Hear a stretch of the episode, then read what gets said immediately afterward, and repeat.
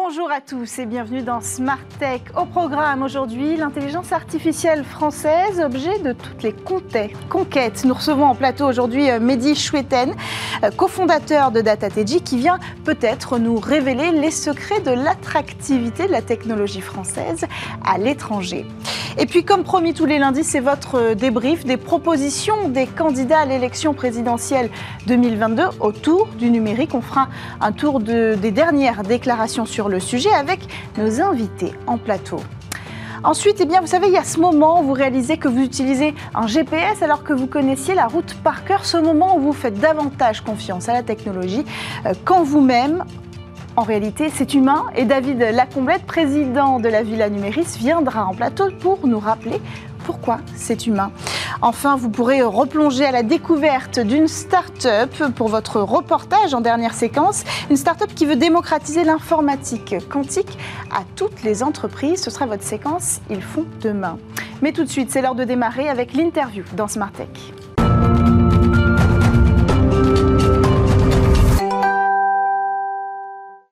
Vous connaissez la fuite des cerveaux, on appelle ça la, brain drain à l'étranger. Alors imaginez la fuite de l'intelligence artificielle française à l'étranger. Car oui, l'IA à la française s'exporte à l'international. Alors pour en parler, Mehdi Schwitten, vous êtes cofondateur de DataTG. Bonjour.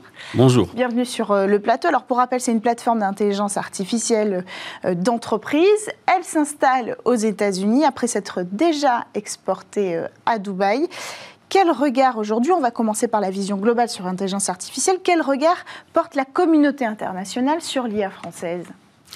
Alors, l'IA française, comme euh, quasiment toutes les boîtes de tech françaises, ont plutôt une bonne image à l'international, mm. une image de sérieux et de produits de qualité, on va dire ça comme ça. Ouais.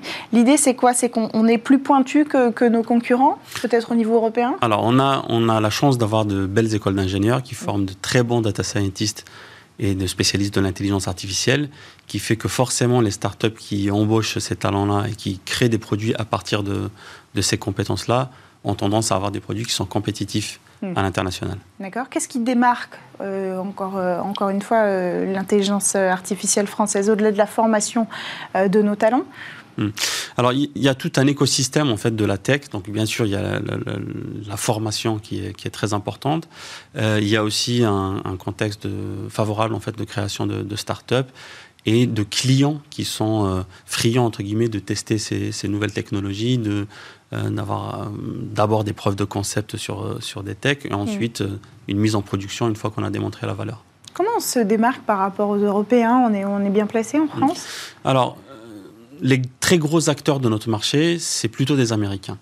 Euh, donc aujourd'hui, on pourrait parler de Databricks, par exemple, qui est un des leaders mondiaux, euh, qui est un de nos concurrents, mais euh, à, une autre échelle.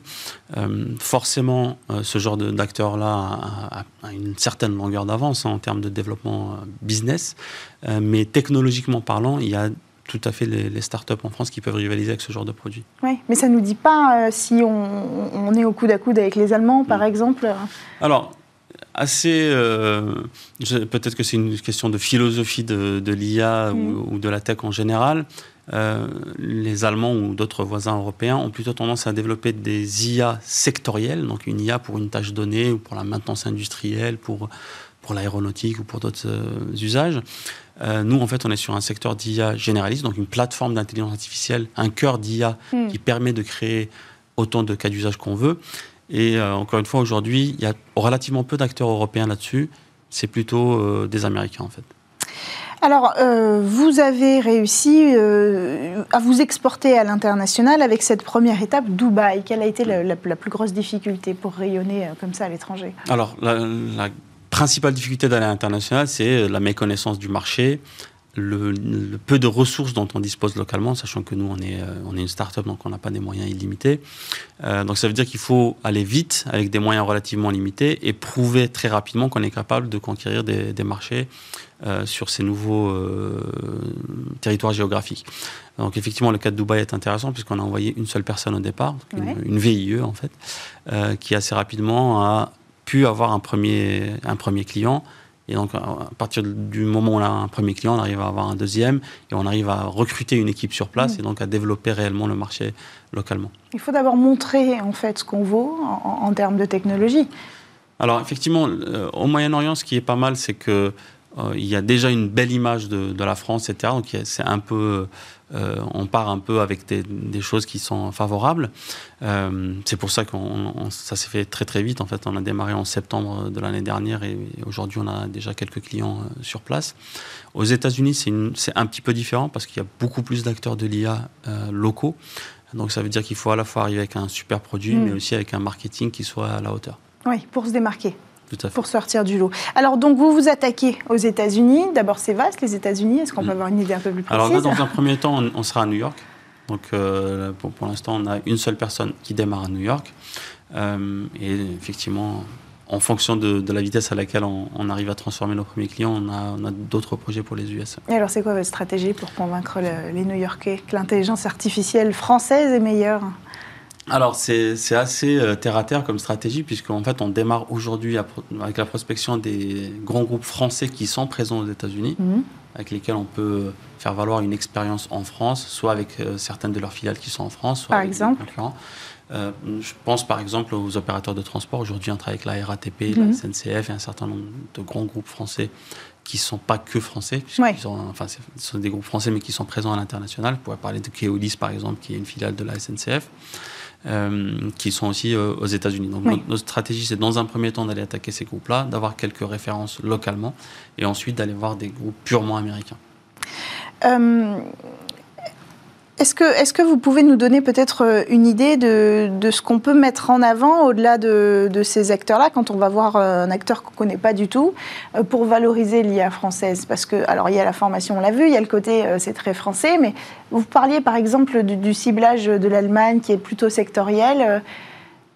Quelle est la spécificité de l'IA française dans son hmm. approche qui va convaincre? Alors, l'IA française, c'est forcément plein de startups différentes. Il y a, des, il y a, quelques dizaines de startups. Donc, je pense que chaque startup, finalement, doit capitaliser sur les avantages de son produit. on a un mm. certain nombre de différenciateurs. Nous, par exemple, on est très axé sur l'intelligence artificielle explicable et interprétable. C'est-à-dire mm-hmm. que l'IA prend une décision, mais on est capable d'expliquer pourquoi l'IA prend cette telle ou telle décision. Et c'est mm. ça qui fait la différence euh, par rapport à, à la plupart de nos clients, puisque finalement, Certes, l'IA, c'est de la technique. Les gens qui mettent en œuvre l'IA sont des data scientists ou des ingénieurs, développeurs, etc. Mais les gens qui ont à mettre en œuvre l'IA, c'est par exemple un juge dans un tribunal de commerce et un agent de maintenance qui va prendre une décision par rapport au fait de remplacer ou pas une pièce. C'est tous ces enjeux-là, en fait, qui sont au final faits par des non-data scientists hmm. et donc euh, pour lesquels la compréhension de l'IA est vitale pour l'adoption de l'IA. Sinon, on a plus de difficultés à la faire adopter. Oui, c'est vrai que c'est un mot-clé de démocratiser l'accès et, de créer des plateformes euh, intelligibles en fait, pour tous quand on crée cette technologie. Et ça, ça va être une plus-value euh, peut-être à l'étranger. Est-ce que euh, au niveau de la réglementation, ça va changer quelque chose pour vous, dans le traitement de la donnée par exemple, d'aller aux États-Unis Et est-ce qu'inversement, il y a un intérêt à récupérer des...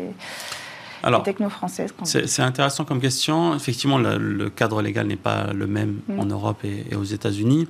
Nous, on reste une entreprise française, c'est-à-dire que euh, nos produits. Par un cadre français. Exactement.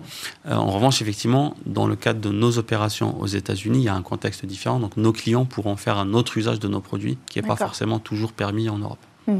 Donc, ça, c'est. Enfin, j'allais dire, pour vous, c'est pas un frein quand on veut exporter l'intelligence artificielle française aux États-Unis? C'est pas spécialement un frein dans notre cas particulier, parce qu'en fait, nous, encore une fois, on n'adresse pas un cas d'usage précis. On a un cœur d'intelligence artificielle qui peut s'adapter à tout un tas de cas d'usage. Hmm. Euh, donc finalement, le, fait qu'on propose un produit technique qui ne va pas jusqu'à la réglementation, euh, par exemple sur la RGPD, etc., nous, on n'administre pas les données de nos clients. C'est nos clients qui administrent leurs propres données. On n'a hmm. même pas accès en fait à leurs données. Hmm. Euh, ce qui fait qu'en fait, on on s'absout entre guillemets de toutes ces grandes responsabilités de, RGPD par exemple. Prochaine étape, c'est quand que, vous attaquez à New York? Alors ça a déjà démarré, donc la personne qui, est en place euh, a déjà été recrutée et les opérations en tant que telles sur place démarrent euh, début avril. Merci beaucoup, Mehdi Chouiten, d'être venu euh, sur le plateau de Smartech, cofondateur de DataTG. On poursuit quant à nous avec votre talk aujourd'hui dans Smartech.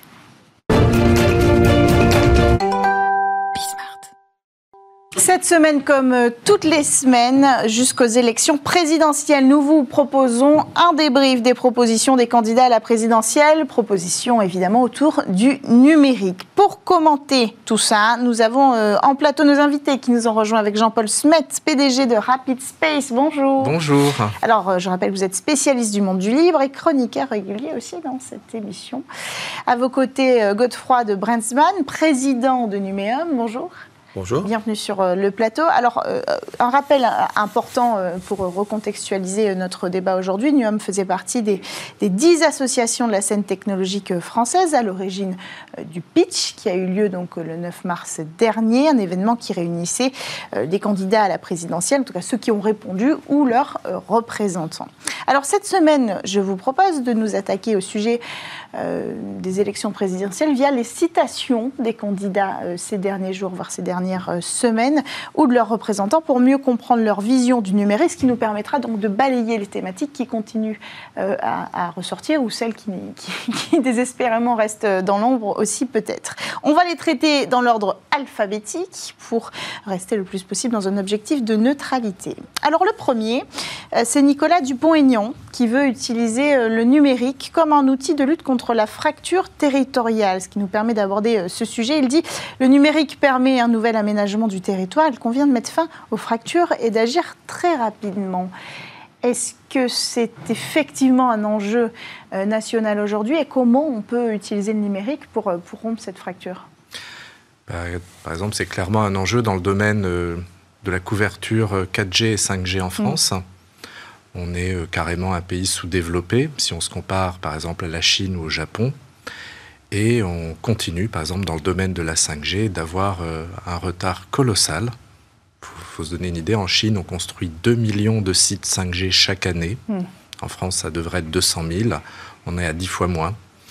Et donc, on a un gros, gros problème de, sous-développement, alors qu'on a une offre en France complète hmm. d'industriels euh, qui, par ailleurs, étaient obligés d'exporter pour trouver des marchés.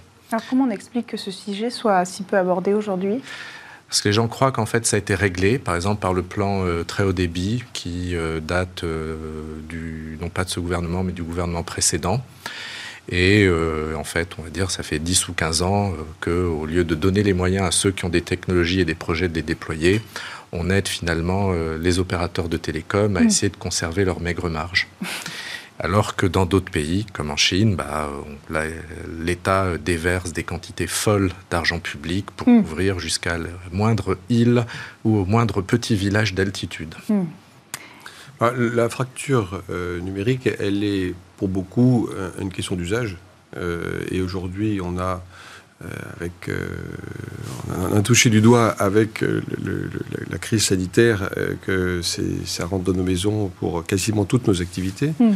Il y a effectivement une partie de la population qui est très mal à l'aise. Alors il y a un certain nombre de mesures qui sont prises, en particulier ces maisons euh, euh, ces, organisations qui sont là pour que les services publics puissent être euh, amenés au plus près des, personnes sur tout le territoire. Donc ça, c'est quelque chose qui, a démarré il y a quelques années et, et qui est en train de se déployer. C'est hmm. bien, il faut aller plus, plus loin. Et effectivement, ça passera par, par un déploiement plus massif de la, de la technologie 5G en particulier. Et puis après, c'est évident qu'aujourd'hui, avec le télétravail, on a, hmm. on a une espèce de diffusion euh, progressive des, euh, des populations dans les territoires qu'on n'avait pas, qui étaient concentrées dans les métropoles. Et je pense que ça, c'est plutôt une, une, très bonne nouvelle. Maintenant, ça nous oblige, et sur les usages et sur la technologie, à aller plus loin. Alors on enchaîne avec euh, Anne Hidalgo, si vous le voulez bien, si la candidate euh, avait plutôt mis en avant des propositions sur la sobriété euh, numérique, sur les enjeux écologiques qu'on a déjà vus ensemble dans Smart Tech. Ici, c'est sur les travailleurs des plateformes numériques qu'elle a pris position. Je, vous donne sa citation. Je mettrai fin à la situation faite aux travailleurs des plateformes numériques d'être des travailleurs indépendants alors qu'ils n'ont aucune maîtrise de leurs conditions de travail et de rémunération. Est-ce qu'on peut, j'allais dire davantage, mais vous allez me dire où on en est, réguler les acteurs numériques internationaux qui emploient des travailleurs sur le sol français je ne crois pas que ce soit que les travailleurs, euh, que, les plateformes internationales qui mm. utilisent des indépendants. Je pense que les indépendants, il y en a dans le domaine juridique, dans, le domaine dans tous les domaines. Il n'y a pas que les chauffeurs, de, les chauffeurs Uber. Mm. Donc euh, c'est un vrai sujet et, c'est absolument évident qu'aujourd'hui, il faut aligner euh, un socle droit du travail qui permet d'adresser aussi bien les gens des indépendants que les gens qui ont un contrat, on va dire, à durée déterminée hmm. ou indéterminée sur des sujets qui sont les ruptures, les, la couverture santé, sur, des sujets qui sont évidemment un socle commun. voilà, maintenant, supprimer les travailleurs, les travailleurs dépendants, je pense que ça ne va pas dans le sens que ce que les gens veulent même. Hein. Hmm. Il y a peut-être des gens qui sont des esclaves, comme Mme Hidalgo le dit, mais il y en a beaucoup qui sont très contents de bénéficier de la liberté que leur hmm. donnent les plateformes. Qu'est-ce que ça peut, ça peut jouer si on, si on, s'attaque à, durcir euh, la réglementation de ces plateformes françaises ou euh, étrangères qui, viennent euh, employer des indépendants sur le territoire français? Est-ce que ça peut avoir un enjeu sur l'attractivité de la France? Peut-être ça peut avoir un enjeu sur le fait qu'il y aura des indépendants recrutés sur les mêmes plateformes, mais à partir de territoires hors de France. Oui. En fait, on pourrait contourner finalement la réglementation. Pour une partie. Oui.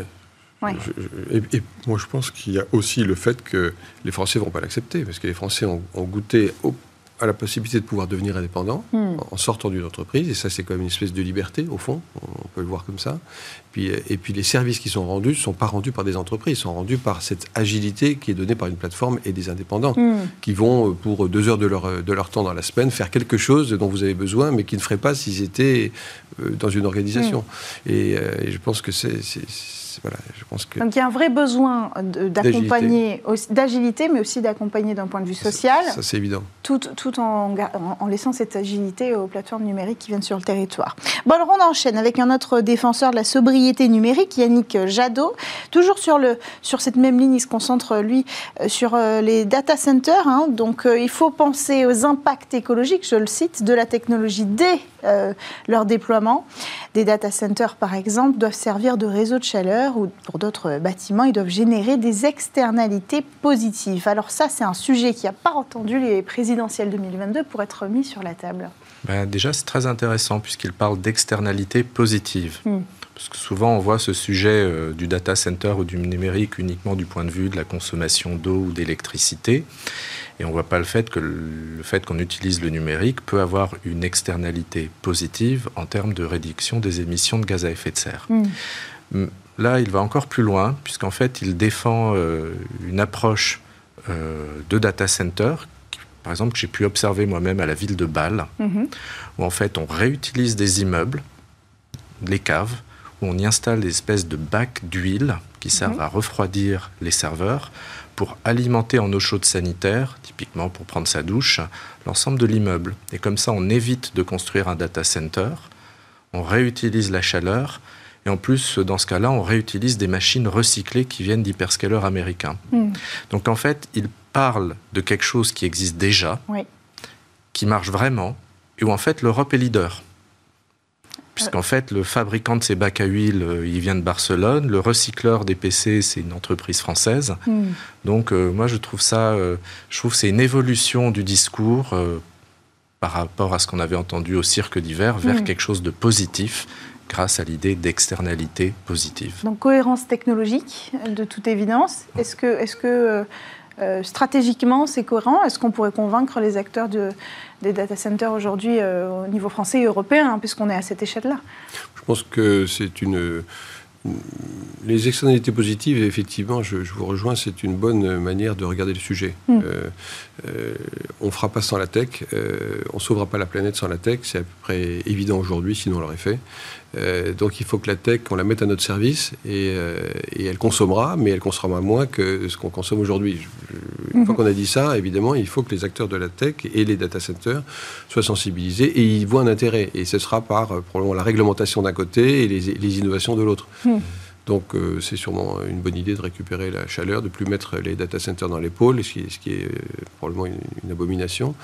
Euh, il y a beaucoup d'autres idées, mais dans la démarche, je pense que c'est très positif. Hmm. Alors, il y a une autre citation de Yannick Jadot qui, nous a interpellé, que, que, je voulais vous soumettre aujourd'hui. Elle concerne l'administration française. il a dit, je cite, Je veux mettre fin à la France CERFA, Beaucoup de commerces se sont modernisés. Il faut poursuivre ce mouvement en numérisant une bonne partie des documents papier. CERFA 100% numérique, c'est envisageable? Bah Oui, on a, on a aujourd'hui fait un, gros chemin pendant la, duquel on revient d'ailleurs mm. pendant la, la, crise Covid. On a bien vu que l'administration était parfaitement capable de devenir agile. Euh, et puis, euh, elle repart tout doucement dans ses travers qui consistent à se, se, protéger ou se retrancher derrière, euh, mm. derrière, le CERFA ou la politique CERFA, mm. si on peut dire. Donc oui, l'administration, elle peut être plus agile. Il faut lui donner une impulsion. Et je, crois que c'est le rôle du gouvernement mm. et du prochain gouvernement de continuer cette dynamique et d'empêcher l'administration à revenir en arrière. Il y a beaucoup, beaucoup, beaucoup de processus aujourd'hui qui, qui peuvent être numérisables. L'idée d'avoir dans les territoires euh, ces maisons euh, numériques, euh, ces maisons de, services publics dans lesquels on rassemble neuf grands domaines des services publics, avec un seul dirais, un seul fonctionnaire euh, au service des, citoyens locaux. Mm. Euh, c'est un guichet unique euh, sur les services publics qui sera forcément numérique. Ils ne pourront, pas faire autrement. Donc, je pense qu'on va y aller. il faut continuer. Et c'est une vision qui est une évidence aujourd'hui. Je crois qu'on ne peut pas fonctionner, autrement. La contrainte, c'est quoi? C'est la question de sécurité, d'identification La contrainte, c'est de le vouloir. Et puis, que, les, puis, que, les, fonctionnaires, mais comme dans une entreprise d'ailleurs, les gens n'ont pas envie de changer. Mm. C'est plutôt ça la contrainte. On peut euh, chaque, organisation défend son territoire. la vraie contrainte, elle est là. C'est ça, c'est la barrière à la numérisation de, toute cette administration. Le Sénégal, il y a 15 ans, avait fait un CERFA universel numérique. Donc un seul logiciel qui couvrait d'un seul coup toutes les procédures de toutes les administrations. Mais c'est ennuyeux parce que ça fait qu'un seul marché de numérisation.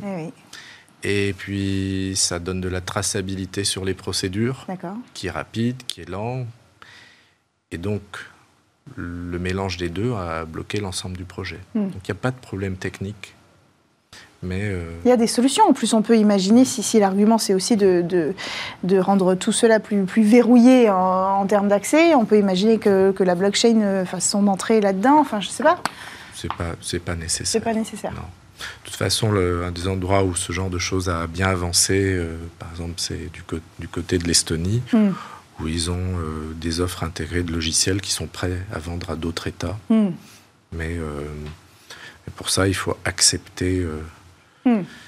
de changer, ce qui n'est pas simple. Bon, alors on poursuit avec la France insoumise. Alors, c'est pas une citation de Jean-Luc Mélenchon, c'est une citation de Bastien Lachaud, député de Seine-Saint-Denis, que je vous propose aujourd'hui. C'est lui qui représentait le candidat lors du pitch le 9 mars dernier.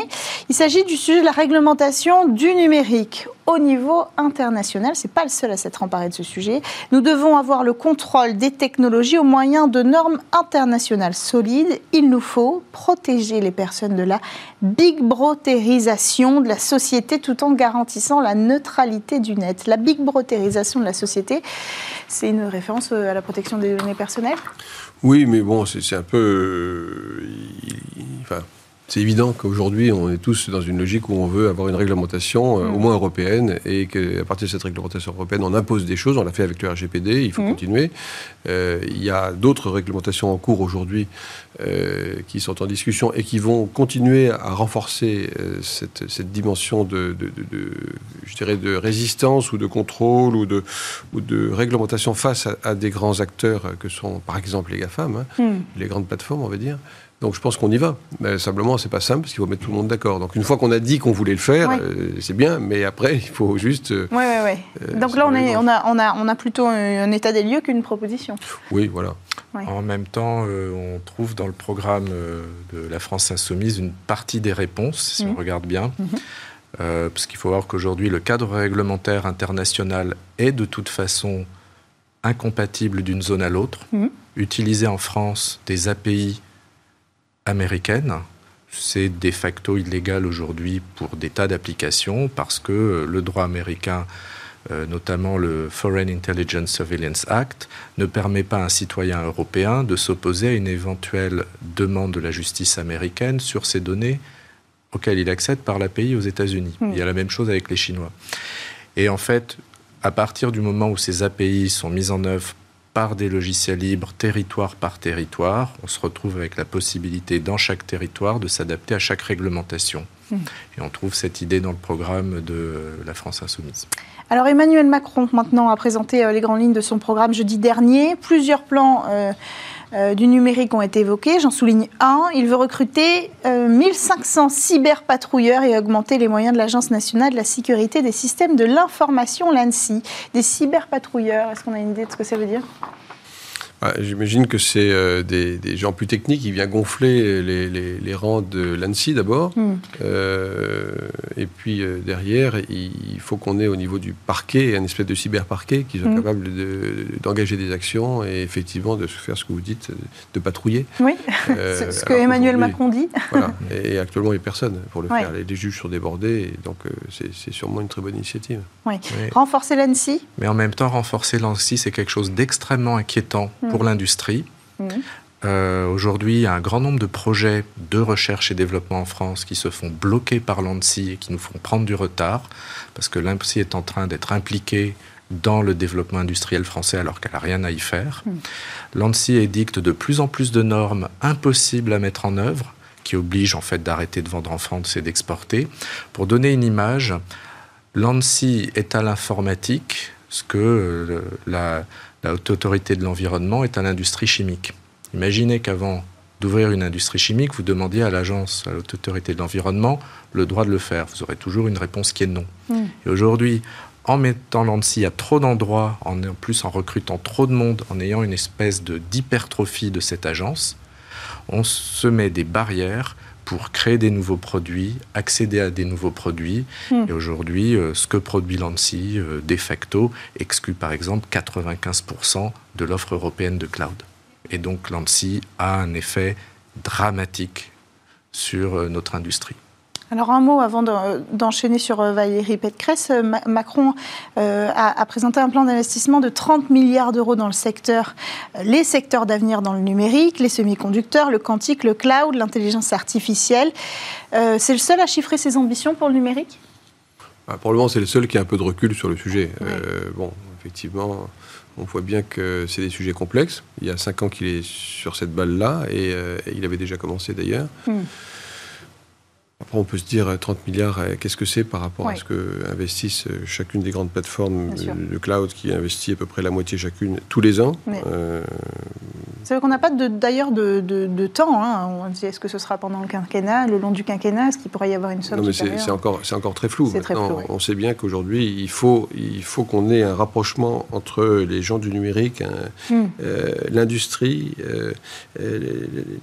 tout, tout, ce qui est formation supérieure et, recherche hmm. pour essayer d'adresser le problème de l'innovation euh, dans, les, dans les sujets qui sont encore possibles pour nous. Hmm. Euh, on passe au cloud parce qu'on va être, euh, on va être un peu short sinon avec Valérie Pécresse qui a fait cette déclaration assez succincte. Le cloud n'est pas suffisamment ni de confiance ni stable. Alors qu'est-ce qu'on en déduit? Valérie Pécresse euh, a en fait fait beaucoup de déclarations, euh, notamment en 2021 dans Le Point. Mm.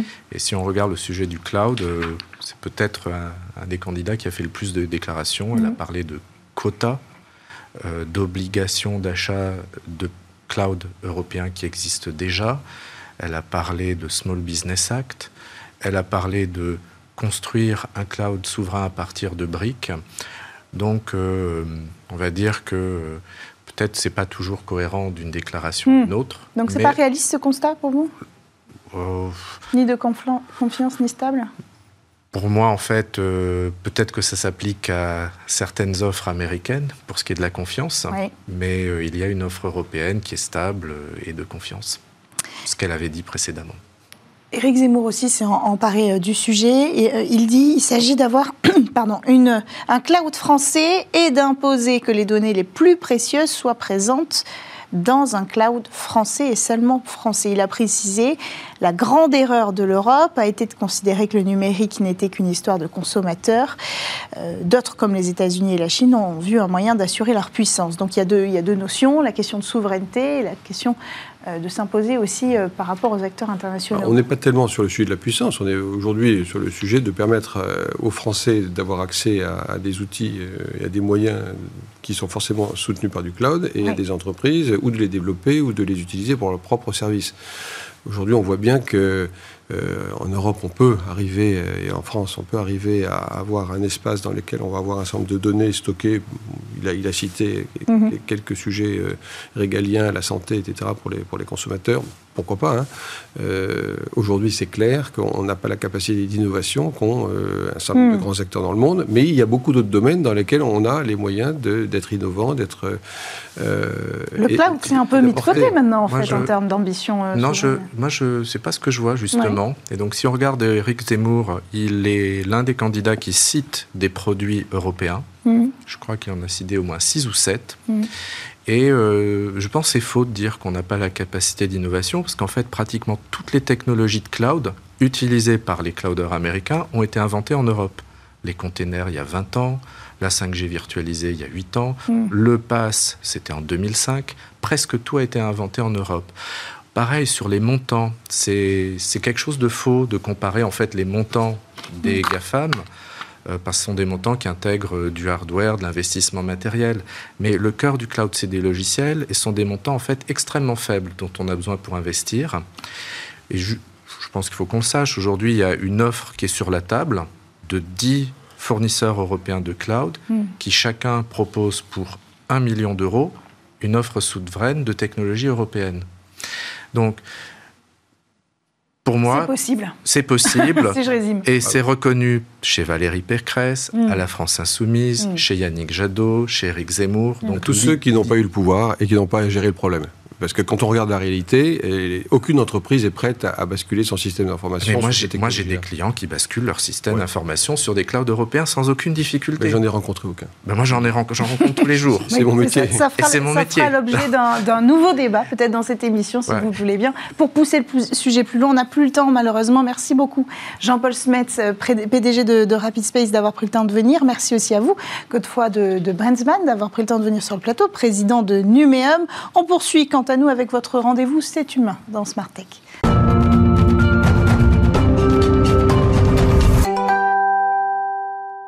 Vous êtes de retour dans Smart Tech. C'est humain, c'est votre rendez-vous mensuel pour décrypter ensemble ce rapport que nous tissons avec la technologie. Avec nous en plateau, David Lacomblède, président de la Villa Numéris. Bonjour. Bonjour. Bienvenue sur euh, le plateau. Alors, la technologie, c'est un fait, est omniprésente dans nos vies euh, professionnelles, mais aussi dans nos vies personnelles. Et le résultat, ben, c'est qu'on place plus souvent notre confiance euh, dans la technologie. D'abord, en premier lieu, avant de placer notre confiance en nous-mêmes et ça, c'est assez euh, étonnant. Est-ce qu'on le fait à juste titre? Est-ce que l'individu euh, est moins fiable? Bah, C'est vrai que nos contemporains nous réservent euh, quelques surprises. C'est le Télégramme, ce, quotidien qui, cette semaine, nous rappelait la mésaventure qui est arrivée à cinq touristes asiatiques qui voulaient aller à Lourdes. Elles sont rentrées Lourdes dans, dans, le GPS et elles se sont retrouvées à Notre-Dame de Lourdes, dans un petit village breton. On s'apprête à, à, sourire et certainement, ça fait encore les discussions euh, du café d'à côté euh, dans, cette belle région. Euh, néanmoins, parfois, il y a des conséquences qui peuvent être plus dramatiques. C'est ce qui est arrivé à trois Américains en 2018. Ils sont retrouvés au fond d'un lac parce qu'ils avaient rentré, ils ont suivi scrupuleusement, pour ne pas dire aveuglément, Waze, moyennant quoi ils sont retrouvés sur un lac certes gelé, mais qui a craqué. les conditions météorologiques n'étaient pas très bonnes, certes, mais néanmoins, on voit bien que ça peut avoir des conséquences fâcheuses. Alors que là, il aurait suffi de regarder la route, c'est ça qui paraît fou. Effectivement, d'ailleurs, c'est ce qu'a dit le porte-parole de, Google euh, à l'époque. Et voilà, Houston, on a un problème l'être humain a tendance à faire euh, une confiance excessive euh, dans la machine et parfois plus qu'en lui-même ou euh, que dans les autres êtres humains. C'est un biais connu qui s'appelle un biais d'automatisation mhm. qui fait qu'on a une confiance aveugle dans des systèmes d'information qui sont des aides à la décision et qui ne devraient être que des aides à la décision. Mhm. Et euh, parce que euh, les hommes en font soit une mauvaise interprétation, ont du mal à le décoder, euh, surtout si c'est dans l'urgence, et que peut-être certains ont d'ailleurs délégué complètement leur cerveau à la machine, mhm. parce que, ben, on le voit bien au quotidien, c'est une béquille, somme toute, assez utile pour nous rappeler des choses de la vie, pour aller à l'essentiel, pour se distraire, s'amuser, ou même s'informer. Et il y a une expérience du quotidien qu'on peut faire. Hein. Il suffit qu'un moteur moteur de recherche dit que le magasin mm. qui est au coin de la rue est ouvert alors qu'on sait pertinemment quelque part au fond de notre tête qu'il est fermé pour mm. créer un sérieux doute parce que c'est la machine qui a compilé des, des avis et on aura tendance à croire ces avis. Alors dans ce cas-là, à la limite, c'est pas très grave. On a fait une petite marche à pied. on, on s'est senti un peu bête. Bon, voilà, notre ego peut s'en remettre, mais j'imagine qu'il y a des cas qui quand même peuvent être plus dangereux que ça. Bien sûr, il y a des hein. secteurs beaucoup plus sensibles euh, et qui appellent la, plus grande vigilance et, beaucoup d'attention. C'est le cas euh, de l'aéronautique, donc de, l'aviation. C'est le cas euh, de, la santé et du domaine militaire. On comprend bien pourquoi. parce que de mauvaises décisions peuvent être mortelles, mhm. tout simplement. Alors il y a eu beaucoup d'études hein, dans dans le domaine aéronautique en particulier. De toute façon, il suffit d'aller dans un cockpit pour voir euh, que c'est euh, un ordinateur euh, en soi. Et puis on le voit bien à longueur de film, d'alerte, d'alarme qui s'allument en tous sens.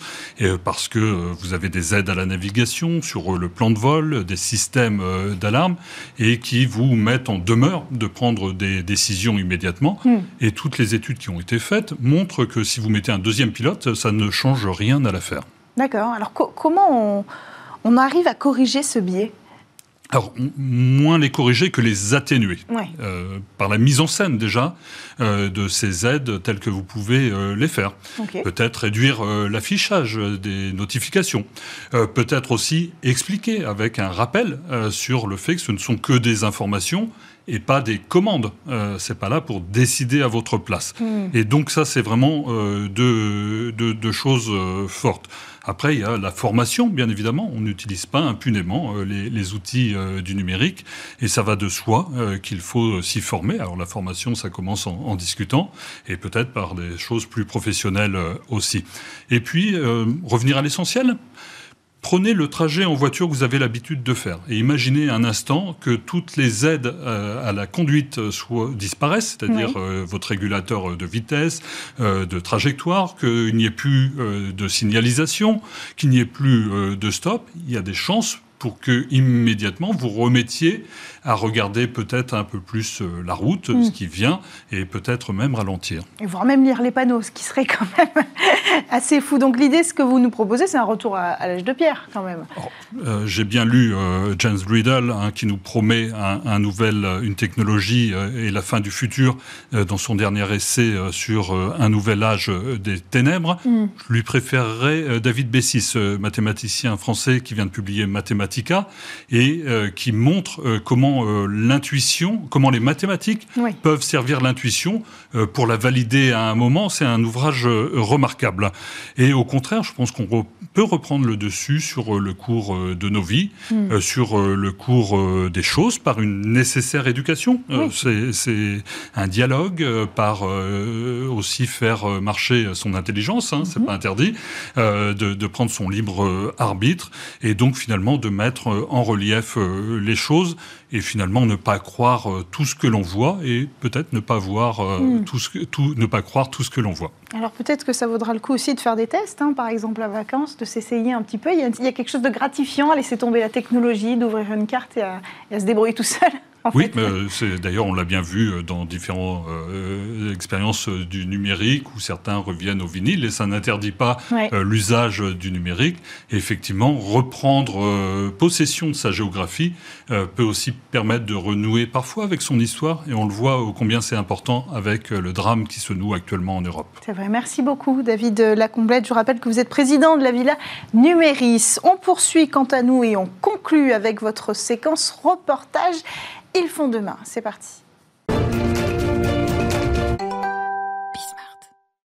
Pour terminer, je vous propose de découvrir ou de redécouvrir un reportage dans votre séquence Ils font demain. Euh, une rencontre avec le fondateur de Colibri TD. En fait, c'est une société qui ambitionne euh, de mettre au point un logiciel pour rendre accessibles les technologies quantiques aux entreprises, même aux plus petites, et ce en se positionnant comme un intermédiaire avec euh, ces entreprises qui auront besoin à un moment donné d'un ordinateur quantique. Certaines n'ont pas les moyens de le faire, les autres auront la technologie. L'idée, c'est de créer un pont entre les deux pour démocratiser l'ordinateur quantique. Alors, je vous propose de découvrir ce reportage tout de suite dans Smart Tech.